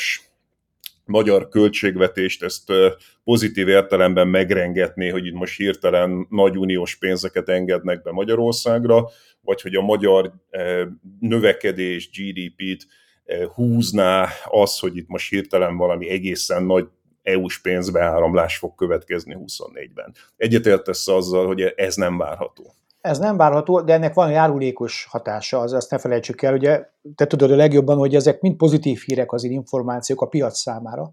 És ugye, ha az a forintot viszonylag elfogadható tartományban tudja tartani, akkor ez már nem egy rossz jelzés. Tehát az a jelzés önmagában, hogy az Orbán kormány képes volt megállapodni Brüsszellel, és ennek pénz is, pénzeredménye is lesz, szerintem ez már egy pozitív jelzés a piacok számára, és a, talán a finanszírozás is megkönnyítheti, olcsóbbá teheti Orbánék számára a refinanszírozást. Viszont még egy dolgot azért fontos említeni, hogy, hogy, hogy még számszerűsítsük, mert azt hiszem konkrétan nem beszéltünk még, de ez nagyon fontos, hogy a, ugye említettem neked azt, hogy a, a úgynevezett Repower EU program, vagy nevezük ezt, ez, egy, ugye ez, a, ez a magyar helyreállítási tervnek az energetikai része, hogy így fogalmazzak, abból magyar, a magyar kormányzat kap előleget. Ugye, és, a, és az az előleg két részletben kerül kifizetésre, hogy ilyen csúnyán fogalmazzak. Az egyik az valószínűleg januárban lesz, a, annak a fele, 920 millió euróról van szó, ez a 20%-a teljes keretnek, 920 millió euró, ennek a fele 460 millió euró, már valószínűleg januárban a Magyar Kincstár számláján fog jelentkezni, a másik fele az év végén, decemberben. Viszont, hogyha ha nem tudjuk megteremteni a feltételeit a kölcsön és a visszatételő támogatás helyreállítási pénzekről van szó lehívásának, akkor ezt vissza kell majd fizetni. Tehát ez is egy feltételes pénz, viszont az tény és való, hogy a következő egy év belül 920 millió. Ehhez képest van még 500 millió, amit említettem, hogy valamikor egyébként február környékén, mert ez 60 nap, hogyha benyújtják a számlát, akkor normális esetben a kifizetés, és sok számlát már benyújtottak korábban. Tehát mondjuk azt, hogy legyünk maximalisták, 500 millió eurót, amikor február környékén megkaphat Magyarország, ha ezt mind összeadjuk, akkor gyakorlatilag 1 milliárd eurónál vagyunk az év elején, és akkor még valamikor később jön rá valami pénz. Ugye ez nem engedi meg a világot valóban, ennek inkább úgy gondolom, hogy a, az üzenete az, hogy képesek voltak tulajdonképpen megáll, meg, megállapodni, és fogást találni, hogy úgy tetszik a rendszeren, szerintem ez már ez egy pozitív üzenet, és akkor meglátjuk, hiszen február 1-én van ez a, a következő Európai Uniós csúcs találkozó, informális csúcs találkozó, és akkor addigra ki fog derülni, hogy Orbán Viktor mennyit fog tenni annak érdekében, hogy teljesítse azokat a minimális feltételeket, így, így fogalmazok, amelyek ahhoz szükséges, hogy be tudjon csekkolni egy újabb pénzügyi, egy pénzügyi díjre, alkura, az Európai Unió egészével cserébe Ukrajna finanszírozásáért. Világos. Hagyj vitázzak egy kicsit veled. Én is arra számítottam, hogyha kapunk egy jelentősebb összeget, és akkor szerintem azt, amiről most itt beszélgettünk több mint egy órán keresztül, az, azt úgy lehetne megfogalmazni, hogy ez már nem egy elhanyagolható összeg, de még messze nem a teljes összeg. Ez már egy jelentőség teljes összeg, a magyar gazdaság számára, ha nem is rövid távon, de 7 évre elosztva ez már ez egy jelentőségteljes forrás. Ha ezt a hírt megkapja a, e, a, a, a piac, vagy a, mhm. a, az üzleti világ, akkor erre pozitívan fog reálni, reagálni, és én is arra számítottam, hogy te most mondtál, hogy ez, ennek ilyen másodlagos hatásai erősek lesznek. No de azt gondolom, hogy ezt a másodlagos hatást ezt lehet mérni, például ugye az euróforint árfolyamán. Tehát, hogy vannak konkrét számaink, hogy ha, ha ez egy nagyon pozitív hír, akkor azt gondoltam volna, hogy ugye 380 környékén volt az euró-forint árfolyama a hírek előtt, amikor már kezdtek kiszivárogni a hírek, akkor úgy kicsit megerősödött 77-re, de amikor konkrétan világossá vált, hogy akkor ez a sztori, amiről most itt beszélgettünk, akkor 385-re ugrott, magyarul gyengült, tehát semmi dráma nem történt, mert én azt gondoltam volna, hogy ha az uniós pénzeket megkapjuk, akkor nem tudom, itt egy jelentős erősödés van a forintban, tehát mondjuk mit tudom én, 380-ról akár mondjuk 370-re, 365-re is erősödhetett volna a forint egy ilyen pozitív hír kapcsán, de nem, hogy ez nem történt meg, hanem kifejezetten egy enyhe gyengülés is volt a forint árfolyamában. Tehát ez nekem azt sugalja, hogy egyelőre akik erről gondolkodnak, piaci szereplők, azok, azok úgy árazzák ezt a történetet, hogy hát valami történt, de, de ez nem rengeti meg a magyar gazdaságot. Igen, azt hiszem, hogy ha kicsit szerintem előrébb ugrunk, akkor lehet, hogy az az oka, hogy a piac eleve már beáraszta ezt a várható döntést. Tehát, hogy számukra világos volt, hogy kifütyül és kitáncol, kidiktálja a tempót, és ők ezt beáraszthatták, és ezért a jótékony hatása az a forintra, lehet, hogy már korábban jelentkezett egyébként, lehet, hogy már... Ezt meg azért nem hiszem, mert hogy hosszú hónapok volt gyakorlatilag e körül a 380 körüli szint körül áll az euró-forint árfolyama, és ezek a hírek, hogy akkor itt valami fajta megállapodás van, amiről te beszéltél, hogy talán egy kicsit a bizottság is engedett, ennél többet a kormány engedett. Ezek azért az elmúlt heteknek a, a hírei, és ennél sokkal-sokkal hosszabb idő óta ezen a 380 körüli szinten van az euró-forint árfolyama, tehát olyan drámai változást a hírek nem hozhattak. Nem hozhat. Akkor ugye csak találgatni tudok, ugye, mert azért érdemes tenni a piacokkal beszélni arról, hogy ők miért, ők hogyan látják ezt az egész dolgot, de hogy lehetséges egyszerűen úgy, úgy látják, hogy a, ha megnézik az Európai Bizottság előrejelzéseit, ugye, és általában megnézik a, a magyar kormányzat előrejelzését, de inkább az első nyilván elsőre talán jobban odafigyelnek, bár ezt nem tudom, ugye az, az az azt jelzi, hogy Magyarország is van is a recesszió után visszatér a növekedés, és egy olyan növekedés lesz, ami 2-3 százalék fölötti lesz a következő időszakban. Tehát, hogy azt látják feltétlenül, hogy annak ellenére, ugye, hogy nincs, nem jöttek az Európai Uniós transferek, legalábbis olyan mennyiségben, mint korábban. Ez annak a jelzése is lehet, hogy ennek ellenére és a magyar gazdaság azért vannak tartalékai, tud-e vickélni, hogyha így, így, így, fogalmazunk. Lehet, hogy, lehet, hogy relatíva, relatíva csökkent ennek a, ennek a pénzügyi alkunak a jelentősége. Ez igaz, Zoli, de hogyha azt vesszük, ugye te itt azért mégiscsak egy 40 milliárdos tételről beszélsz. Az, hogyha így fejben gyorsan kiszámoljuk, ez potenciálisan 3-4 százaléka évente a magyar GDP-nek. Ennek egy jelentős része vissza nem térítendő támogatás, van benne hitelrész is, de, de mondjuk egy nagy, a, a nagyobbik, messze a nagyobbik része vissza nem térítendő támogatás. Tehát ha én azt a hírt kapom, hogy egy tagállam innentől fogva évről évre megkapná mondjuk 3,5%-át vissza nem. A magyar gazdaság az elmúlt 10-15 évben nagyon nagy részt ebből él. Tehát, hogy kaptuk ezeket a pénzeket, és csináltunk egy nagyságrendileg ehhez mérhető GDP növekedést. Tehát ugye eddig nem volt helyreállítási alap, úgy körülbelül olyan 2,5%-át kaptuk meg átlagosan a GDP-nknek évente, ebből csináltunk egy 3% körüli növekedést, ez egy olyan nem túl jó, mert ugye mindig felvetődött, hogy mi van, ha nem kapjuk meg a pénzeket.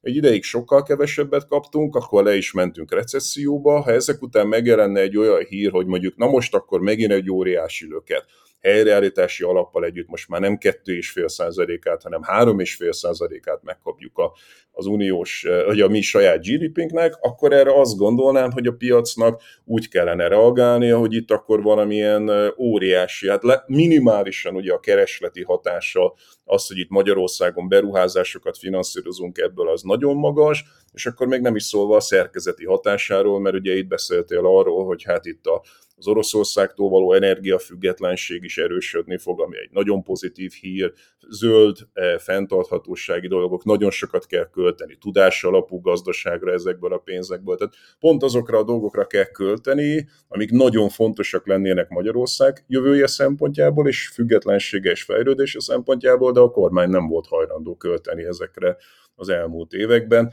Még ugye szimbolikus ügyé vált, hogy még a tanárok béreit is ehhez kötötte a kormányzat, tehát én azt gondolnám, hogy független elemzőként ilyen hírnek nagyon örülnöm kéne. Uh-huh. Ugye csak ugye most egy kicsit olyan területet tévedtünk, amiben ugye nem, nem lehet annyira jó belelátni, különösen Brüsszelből, de én azt hiszem azért, hogy ugye ha a kormányzat oldalát nézzük, akkor ők ugye azzal érvelnek, hogy hát az Európai Uniós pénzek nem minden, és ugye hogy a működő tőke beáramlása Magyarországra továbbra is elég jelentős. Az egy más kérdés, hogy ez szerkezetileg hova megy, és ez hosszú távon mit jelent. Ugye talán itt vannak azért a piac részéről is kritizálható elemek szerintem, hogy mit néznek egy országban. Ugye, hogy a pillanatnyi helyzetet nézik, rövid távot vagy hosszú távot nézik, úgy látszik elfogadták, hogy Magyarországon igazából minden rövid távon is nagyon gyorsan változnak a helyzetek, tehát még a törvényhozás is sok minden változik rövid távon. Zoli egy befektető nem Magyarországon él, tehát ő azt Igen. nézi, hogy számára ez egy nagyon Igen. kedvező ország, politikai stabilitás van, olcsók Igen. a bérek, nincsenek szakszervezetek, környezetileg bármit meg lehet csinálni, számára ez egy ideális ország, tehát ő nem ugyanaz, mint egy magyar állampolgár, akinek itt kéne élni. Így van, tehát hogy látod, hogy a német befektetők most nem csak a kínaiakról beszélek, hanem meg a koreaiak. A koreaiak, igen, így van. Tehát, hogy ők szinte egy paradicsomi állapotokkal találkoznak, persze kivéve azokat a német befektetőket, akik mostanában vegzálnak, és ez már jutott hogy az Európai Uniós szintig is, tehát azért elég is oda kell figyelni, de valóban úgy gondolom, hogy az Orbán kormány bizonyos szempontból megtalálta azokat az eszközöket, amelyekkel relativizálni tudja azokat a károkat, amelyeket az Európai Uniós források hiánya jelent. Egy dolog még szerintem nagyon fontos azért, Biztos vagyok benne azt, hogy talán a piac is érzékeli ezt, hogy, hogy oké, okay, az, hogy Európai Uniós források nem jönnek, vagy pedig ki van aktív az ablakban, de nem sikerül őket megszerezni egyelőre. Ez nem túl biztató hír, de lehet, hogy nem is tragikus hír. Ez viszont ugye talán az ő fejükben is azért benne van, hogy ami igazán tragikus hír lenne az, hogyha Magyarország az egységes belső piacról olyasznak hátat fordítana, mert akkor viszont kőkövön nem maradna szerintem, és ugye az lenne az igazán negatív hír, ha Magyarország... Hát azt viszont én nem tartom egyáltalán nagyon valószínűnek, tehát szerintem az Orbán kormány teljesen tisztában vele, hogy a, a játékot úgy játszuk, hogy benn maradunk az Európai Unióba, csak folyamatosan kibeszélünk fel belőle, és ezzel emeljük a saját státuszunkat, de én sose gondoltam komolyan azt, hogy az Orbán kormány bármikor is hátat fordítana a egységes belső piacnak. A magyar modell az nagyon vastagon arra van ráépítve, hogy itt maradunk az Unióban. Így van, így van, így van. A másban nem akkor, amíg a racionalitás megvan, addig ebbe bízhatunk. Én is úgy gondolom egyébként. Jó, hát itt most már nagyon hosszú ideje beszélgetünk erről a kérdésről, és nagyon sok szempontból körüljártuk.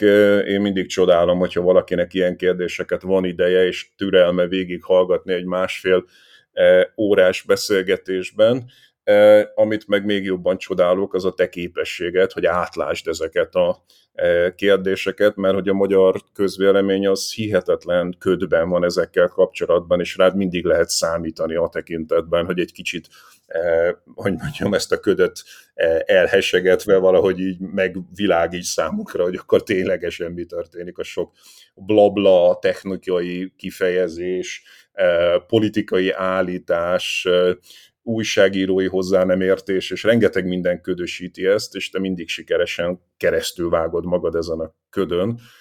Nagyon szépen köszönöm, Zoli. Köszönöm, Zoli. Az igazság, amit mondtatok, köszönöm szépen az elismerő szavakat is, hogy ebben az segít igazán, hogy egy régi vágású újságíró vagyok, még a régi iskolát képviselem, hogy én nagyon odafigyelek a tényekre, nagyon szeretem a tényeket, és a tények ugye azok minden, a számomra azok jelentenek mindent, és függetlenül attól, hogy az ember magánemberként mit gondol, ezt el kell tudni választani ugye nyilván a saját szakmánktól. Ez, amit egyre kevésbé látok egyébként magam körül, de, de próbálom magam tartani ehhez. Köszi, hálás vagyok, és hát ugye, hogyha lesznek újabb fejlemények, most már akkor lassan tegyük szokássá azt, hogy egy ilyen legalább évente egyszer próbáljuk meg összegezni, hogy hol is tartanak ezek a... Ez egy ilyen foresight szaga, tehát egész biztos vagyok benne, hogy fél év múlva, egy év múlva ugyanúgy lesz alkalmunk megpróbálni megint csak elemezni, hogy hol tart, mert ez egy never ending story. Nagyon szépen köszönöm. Köszönöm szépen én is.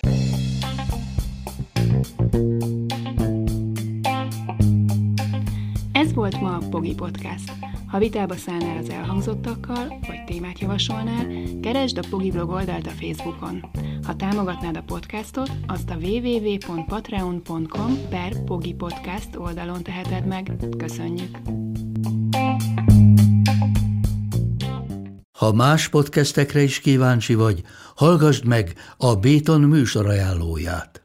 El tudod képzelni, hogy a podcastet, amit éppen most hallgattál, fél év múlva már a mesterséges intelligencia generálja? Mi sem. De ha érdekel, eljötte már a gépek lázadása. Hallgass bele az Embertelen podcastbe. Orsós Lajos vagyok, a műsor házigazdája. Egyelőre még élőben. Egyelőre. Fedezzük fel együtt, hogyan ismerkedik, randizik, mesél és vitatkozik Betty és Péter, két teljesen mesterséges intelligencia. Lajos, a podcast címét mond még egyszer, Léci. Oké. Okay. Embertelen podcast.